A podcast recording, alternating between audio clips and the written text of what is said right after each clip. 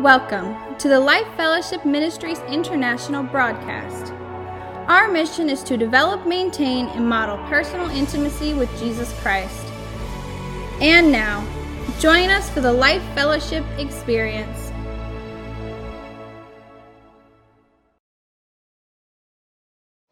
All right, so we're in this series called Live It. And uh, live it means to live out what we say we believe, or be quiet because people don't want to hear it. They want to see people that go out and.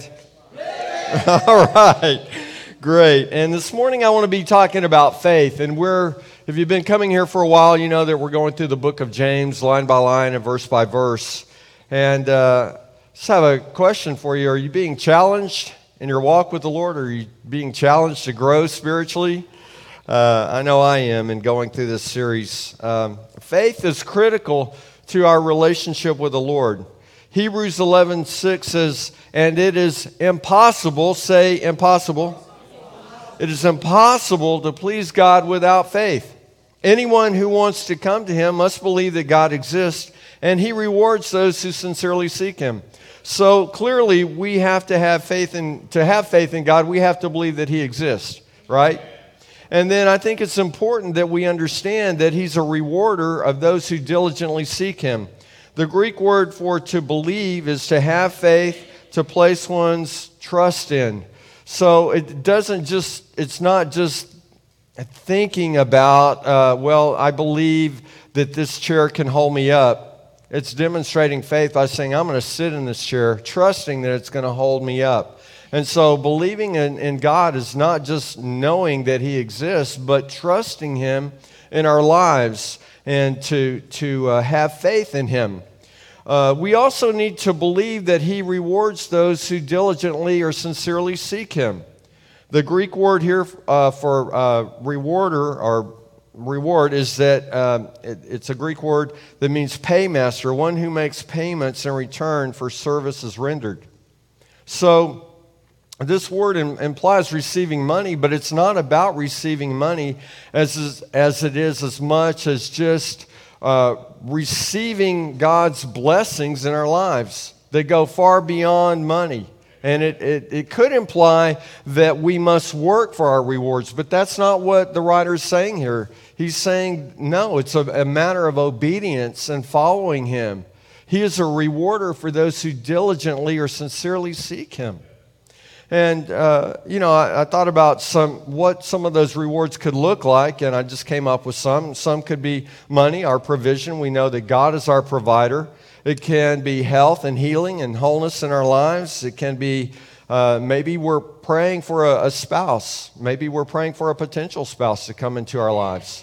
And uh, uh maybe we're praying for uh, a spouse that uh, is unsaved and so those can be the rewards, some of the rewards of those who diligently seek Him and are praying, Lord God, I'm, praying for my spouse.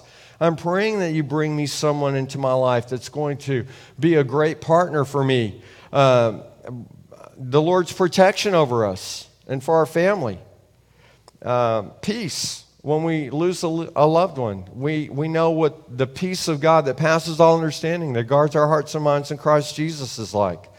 Uh, other benefits of, of this relationship are forgiveness for all of our sins, uh, restored relationship with God that was broken in the garden when Adam and Eve sinned, guidance and help through this life, through the power of the Holy Spirit, eternal life with God and other believers in heaven. So, those are just some of the things that I thought of. But God is a rewarder for those who sincerely seek Him because it's built on this relationship. And He wants to bless our lives. He does bless our lives. But faith is critical.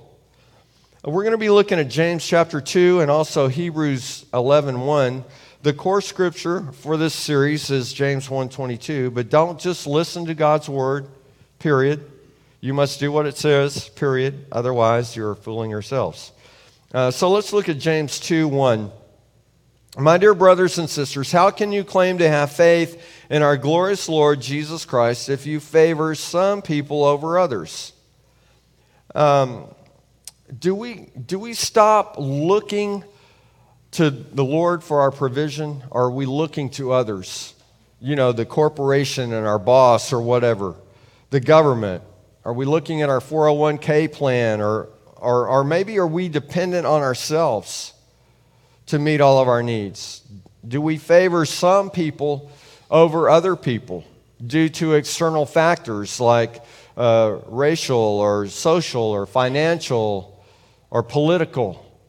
Where's our focus? Who are we depending on? And how are we viewing other people?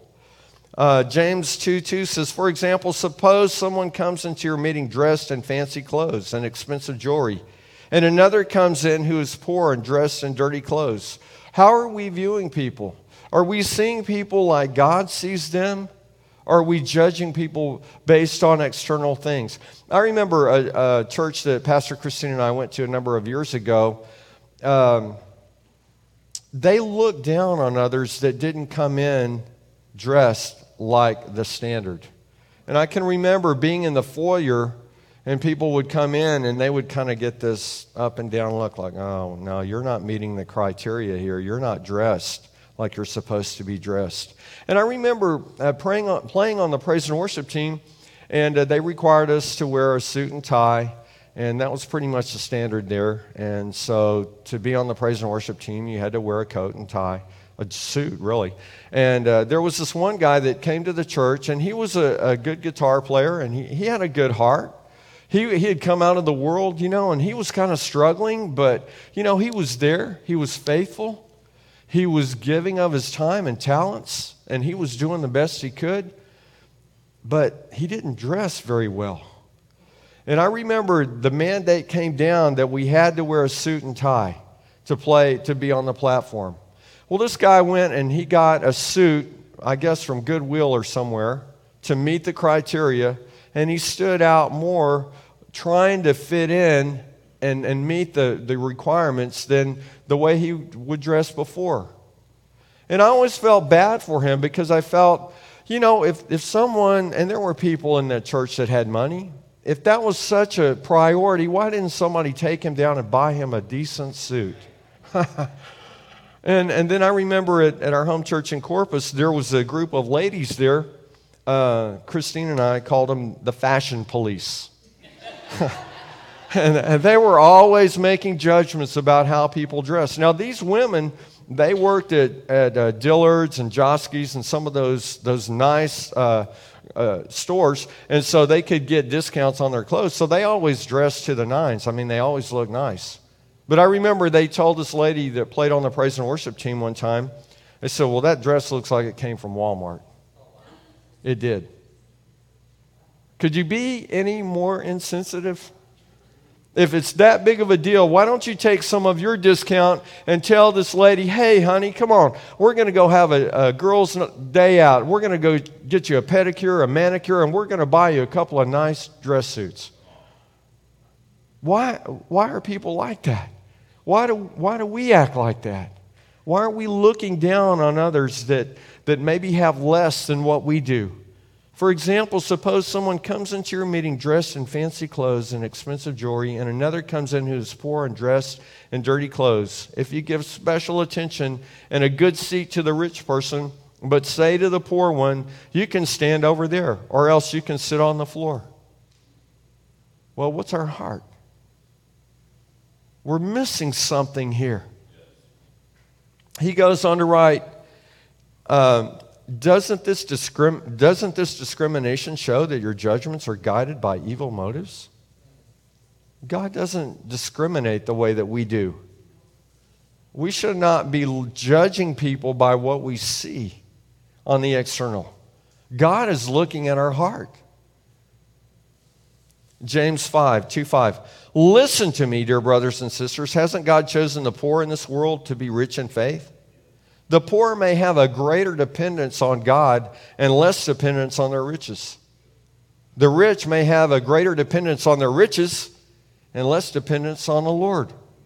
Faith is a matter of our heart, demonstrated through our life.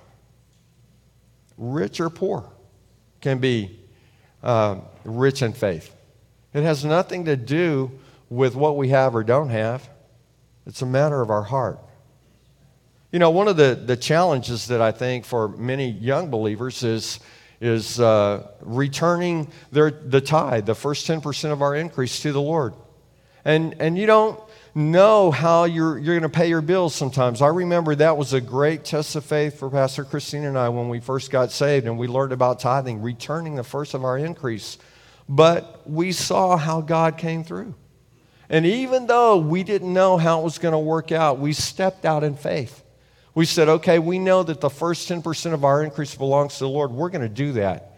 And it was amazing how God came through. And, and this is not a, about tithing, it's about faith. And so there have been times when we have stepped out in faith. And many of you have heard the stories, some of our stories that we've shared, where uh, the Lord told us uh, that He was going to bring somebody to buy our house, and we didn't even have a sign in the yard. I'm talking about stepping out in faith. Listen, faith is like a muscle that we exercise. And as we step out in faith and we see God faithful to us in meeting our needs, and I'm not just talking about financial, I'm talking about peace or, or health or healing or whole, whatever that looks like, then it builds our faith. And the next time that we have a challenge that's going to require us to step out in faith, we're like, oh, yeah, I remember when we were praying for a vehicle and somebody gave us a brand new vehicle. Those are the kinds of things that God will do. I remember when my wife had endometriosis and we prayed and she was supernaturally healed. Those are the kinds of things that, that we learn as we step out in faith. It's impossible to please God without faith. Do you want to please God? Then listen and obey and step out in faith and do what He said because this may be the mechanism that God uses to build your faith, these challenges that we have, to cause us to be rich in faith. It requires something of us to actually step out in faith. And then we can look back and say, look how God provided. Wow. James 2 5, listen to me, dear brothers and sisters. Hasn't God chosen the poor in this world to be rich in faith? I believe that we naturally look down on the poor. And, you know, really living in this country, even the poor among us are, are rich compared to people that live in other countries. We are so blessed. And let us not forget that the blessings that we have come from Him. It's not because we're so wonderful. We've just been blessed. And James 2 5 continues Aren't they the ones who will inherit the kingdom he promised to those who love him? The Lord has a special place in his heart for people that are poor and struggling, I believe. But more importantly, we inherit those, we are those who inherit the kingdom because we love him, because we have this relationship with him. I believe the Lord looks over those who are suffering and hurting and lonely. And maybe, maybe it's not a matter of what we have or don't have. Maybe we're just going through a season where we're hurting, where we're in pain, where we're suffering. And the Lord has come to meet our needs. Those who are rich in faith and love Him will inherit the kingdom of God. It seems like James shift, shifts gears now. And let me ask you to consider do rich people have influence? Can people of influence have evil or selfish motives? Of course they can. James 2 6, but you dishonor the poor. Isn't it the rich who oppress you and drag you into court? And we see that, we've seen that happen back in these times. And we see that even happen today where people are taken advantage of because they don't have the resources to defend themselves being rich or poor does not determine our motives. It's our character that determines our motives. Our motives are driven by our character. There are godly, very, very godly rich people. There are very godly poor people, too. Godly character is developed. And as we yield to Him, God is doing this work and this process in our hearts and lives. Let's continue on, James 2 6. But you dishonor the poor, isn't it? The rich who oppress you and drag you into court? Aren't they the ones who slander Jesus Christ, whose noble name you bear? Think about some of the rich people today. Think about some of the people that are in, in influential positions today, trying to take, uh, uh, trying to shut down churches and, and trying to keep prayer out of the schools and trying to keep prayer out of the church and all the different things that are going on. Yes, indeed, it is good when you obey the royal law as found in the scriptures. Love your neighbor as yourself. To love one another is not based on being rich or poor, it's a matter of the heart. As the Lord transforms our heart, godly love and passion increases for Him and for one another. And that's why, from time to time, I've asked you to pray this prayer with me Lord, help me to love others like you love me and you love them. And God will do that transformation in our hearts and lives to help us truly love one another. What if I cared for my neighbor as much as I do for myself? What if I drove down the street and his trash can is rolling around in the street? Will I stop and pick it up? I would do it if it were mine. What if we loved one another like we love ourselves? I think we'd see a different world. James 2 9. But if you favor some people over others, you are committing a sin. Pretty strong words. You are guilty of breaking the law. For the person who keeps all of the laws except one is as guilty as the person who has broken all of God's laws. For the same God who said, You must not commit adultery, also said, You must not murder. So if you murder someone but do not commit adultery, you've still broken the law. If we judge people, if we, if we put people down, um, if we favor some people over others, it's a sin. James 2:11 For the same God who said you must not commit adultery also said you must not murder. So if you murder someone but do not commit adultery, you still have broken the law. If you have favor over someone, you still have broken the law. You still miss the mark of what God has for you, for us. Exceeding the speed limit is breaking the law. okay, I'm guilty of that. Uh, running a red light, well, yeah, I'm kind of guilty of that too. Expired tags on my truck, well, uh, I'm doing better. You know, I wasn't too far behind. but here, here's the thing disobedience to God is breaking the law. And I think sometimes we, we're missing God's heart when we judge others. And I know that we're missing his heart when we don't step out in faith and say, God, I don't know how in the world you're going to do this, but I know that you're telling me to do this, and I'm going to trust you. Jesus came to fulfill the law. It's through Jesus we're set free. James 2:12. So whatever you say or whatever you do, remember that you will be judged by the law that sets you free. There will be no mercy for those who have shown who have not shown mercy to others. But if you have been merciful, God will be merciful when he judges you. And some versions say of this last phrase, mercy triumphs over judgment. And uh, we, want, we want mercy for ourselves, but judgment for others when they do us wrong. Now, let me, let me pause here for a moment. When, he's, when, when the scripture's talking about judgment, those of us who have accepted Christ as our Lord and Savior, we're saved. So we're not going to be judged on whether we, we were good enough to be saved. By the way, no one can be. It's only through Christ.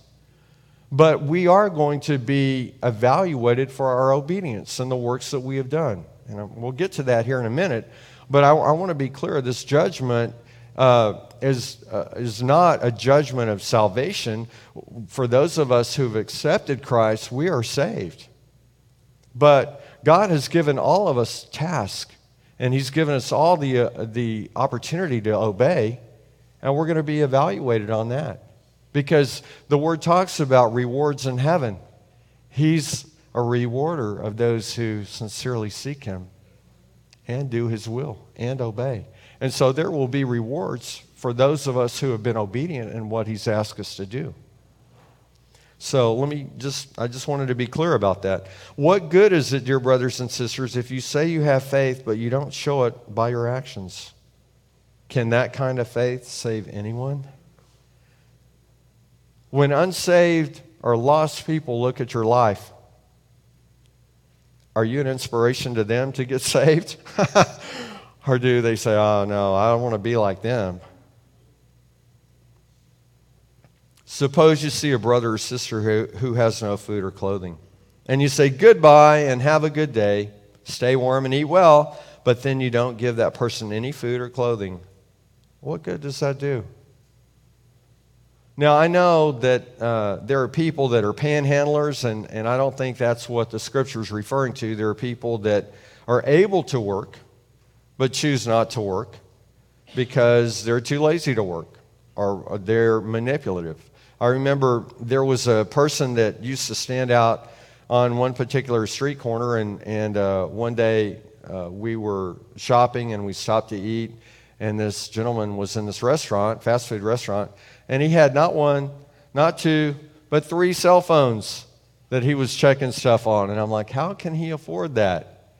And so the word says that if, if a man won't work, he shouldn't eat. But listen, we all need some help. But I don't think that we don't want, the word is not wanting us to enable people to, to manipulate the system or other people. If somebody needs some help, let's help them but let's not enable them to stay where they are. That's not helping them. so we all need help from time to time, and sometimes there are legitimate needs. But that's not, you know, some of these people have crossed the line into entitlement and uh, manipulation and things like that. So that's not what the scripture's talking about. Paul writes to the Thessalonians in 2 Thessalonians 3:10, "Even while we were with you, we gave you this commandment: those unwilling to work will not get to eat." So, I mean, God has given us all the ability, and if we need some help, then let's get some help, but let's not take advantage of other people. Let's continue on in James 2:17. So you see, faith by itself isn't enough. Unless it produces good deeds, it is dead and useless. So let's look at the definition of faith in Hebrews 1, uh, 11 1 rather. Faith is the confidence that what we hope for will actually happen. It gives us assurance about things we cannot see.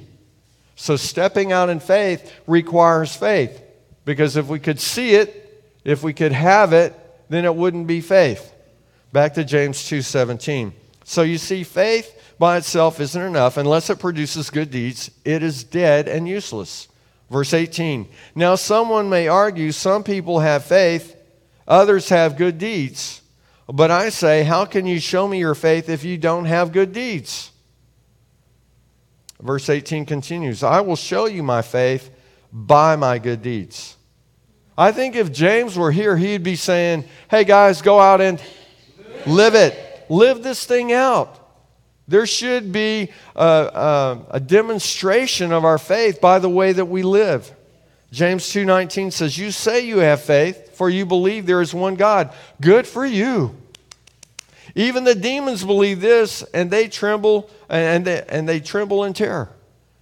When people say, "Well, I believe in God," oh, great. Well, so do the demons from hell.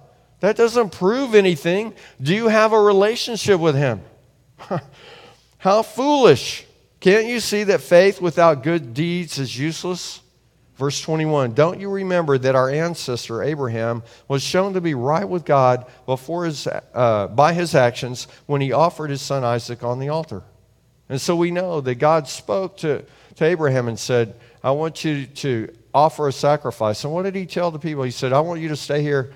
The boy and I will be back. He had faith. He had faith that God could raise him up. He had faith. He, he didn't know. He was just following the Lord. And then he gets ready to sacrifice the son, and there's a ram caught in the thicket over there. And that's what he sacrifices. See, faith will cause us to, to get out of our own rationale and logic and reasoning sometimes and step out in faith. The men and women that God has used powerfully have exercised great faith.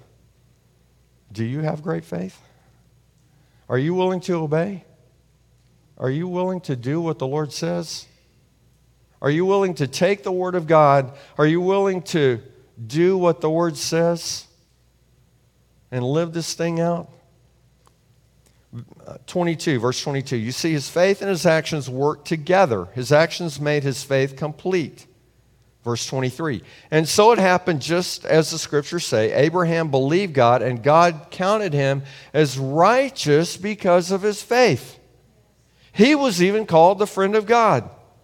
Verse 24. So you see, we are shown to be right with God by what we do, not by faith alone. Now, you may be thinking, well, wait a minute. I remember something that Paul said in Ephesians. Is James in conflict with what Paul has taught? Let's go to Ephesians 2 8 through 10.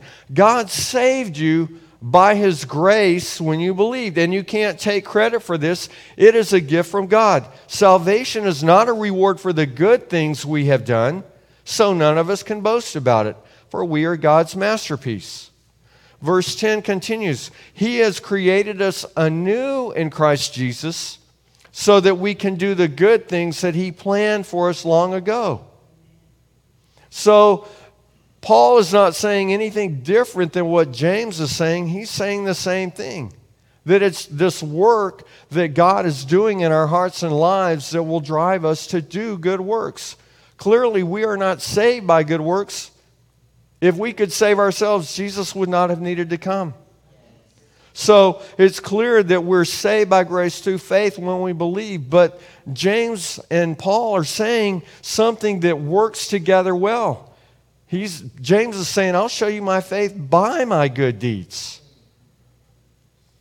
Faith is demonstrated by action.